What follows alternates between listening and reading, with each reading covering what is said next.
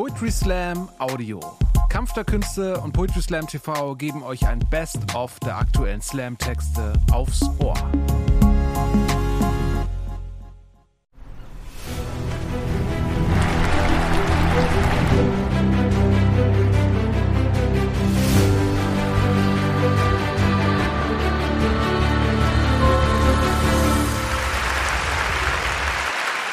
Ich habe auch ein paar Texte mitgebracht. Mal gucken, wie weit ich komme. Ich fange jetzt mal an. Das erste heißt Bananenbrot und ist lecker. Ich dürfte eigentlich gar nicht hier sein. Ich bin in Elternzeit. Seit letzten Juli bis nächsten Juli. Das sind ganz schön viele Tage. Ich liebe es. Windeln, spazieren, angepisst werden, Essen kochen, nicht schlafen, Klamotten waschen. Bisher habe ich, bisher habe ich nur zwei Wolle-Seide-Bodies mit der Kochwäsche geschleudert. Ein guter Schnitt. Ich mache das, damit die Frau, nennen wir sie Julia, arbeiten kann. Im Bergwerk. Mit den Kumpelinen. Außer heute. Heute ist sie mit hier, hat vorhin einen Preis vergeben. Slams veranstaltet sie nämlich auch in ihrer Freizeit. Keine Ahnung, wie die das macht. Multitasking wahrscheinlich. Das Baby haben wir mit, das wird ja noch gestillt und das kann ich nicht. Ich bin laktoseintolerant. Was das große Kind macht, wer weiß. Aber was soll schon passieren? Es kann ja nicht aus der Wohnung. Ich habe die Tür abgeschlossen, für alle Fenster Riegel gekauft, wird es schon hinkriegen, ich habe es auch hingekriegt. Und ich hatte noch nicht mal einen Vater. Meine Eltern haben sich getrennt, als ich anderthalb war. Wir haben kurz mit dem Gedanken gespielt, das Baby auch dazulassen, aber das kann sich jetzt drehen. Und da war die Gefahr dann da, dass es vom Kleiderschrank fällt. Naja.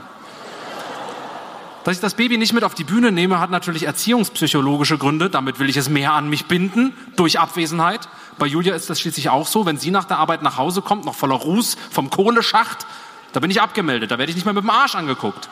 Das ist schlimm für mich. Das ist aber auch schlimm für meine Frau, immer verfügbar zu sein. Deswegen hat das Baby vorhin auch eine Hafenrundfahrt gemacht. Allein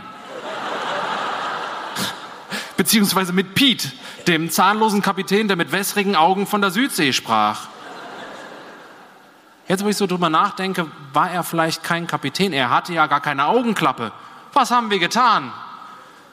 Diese Verantwortung, die auf mir lastet, ständig Schiss zu haben, dass den Kindern was passiert, das ist nur eine der Schattenseiten. Auch musste ich feststellen, dass das Konzept des zuhausebleibenden Vaters noch nicht überall in der Gesellschaft angekommen ist. Wir haben unseren großen Sohn im internationalen Kindergarten, weil wir dachten, geil, da lernt er direkt, dass es unterschiedliche Kulturen und Sprachen und so weiter gibt. Alle anderen aus unserer Gruppe dachten das auch. Ja, und jetzt sitzen wir im Elternabend mit den ganzen anderen Thomasen und Sabines. Noch nicht mal ein homosexuelles Pärchen ist dabei. Ist sinnlos.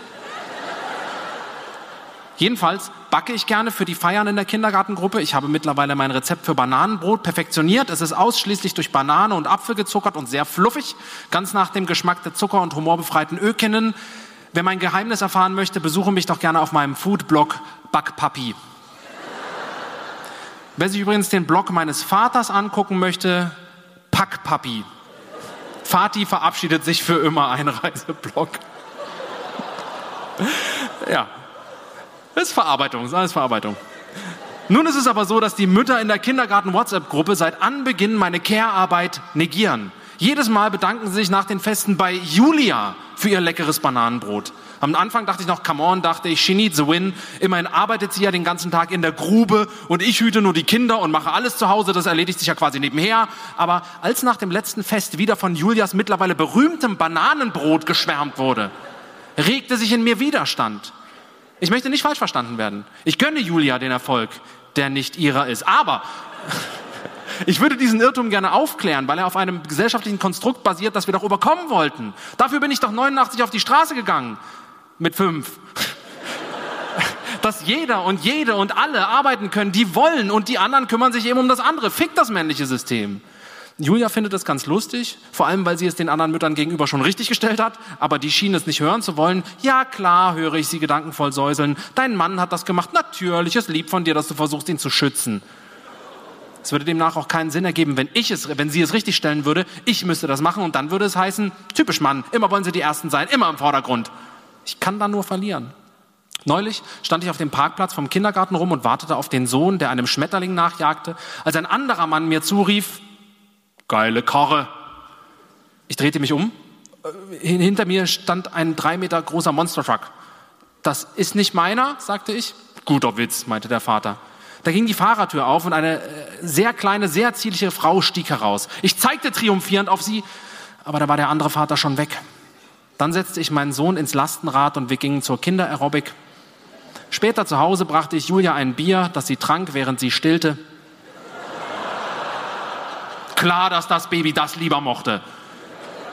Ich brachte die Kinder ins Bett und buk ein weiteres Bananenbrot. Es gab schon wieder irgendein Fest. Ich gab mir noch mehr Mühe, auch mit dem Dekor. Mit zuckerfreier Puderzuckerglasur schrieb ich die Webadresse meines Backblocks darauf. Ich weinte dabei leise. Kleiner Backtipp an der Stelle, so verleihe ich der zuckerfreien Glasur eine leicht salzige Note. Die Kids lieben es. Ich war eben verletzt. Wenn du die ganze Zeit alles machst und wirst dann ignoriert, das ist ein Scheißgefühl. Da entsteht eine gewisse Kränkung. Und aus Kränkung entsteht irgendwann Hass. Und aus Hass entsteht Krieg. Wir müssen uns also fragen, wer irgendwann Putins Bananenbrot falsch zugeordnet hat. Am nächsten Tag schaute ich mir die Fotos an, die die eifrigen KindergärtnerInnen jeden Tag in die kindergarteninterne Chatgruppe hochluden. Ein Bild von allen Kindern mit Partyhüten am Tisch, dann ein Bild meines Kuchens. Das zuckerfreie Dekor hatte erste Macken. Aus dem B war ein P geworden. Da stand jetzt Pack Papi. Ich hasse Menschen. Danke sehr.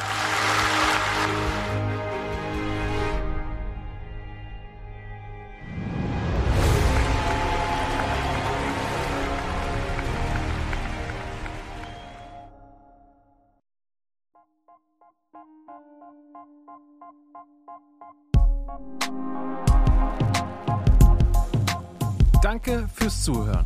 Wenn ihr mehr Slam-Texte aufs Ohr wollt, folgt uns auf Spotify, Apple Podcasts und überall, wo es Podcasts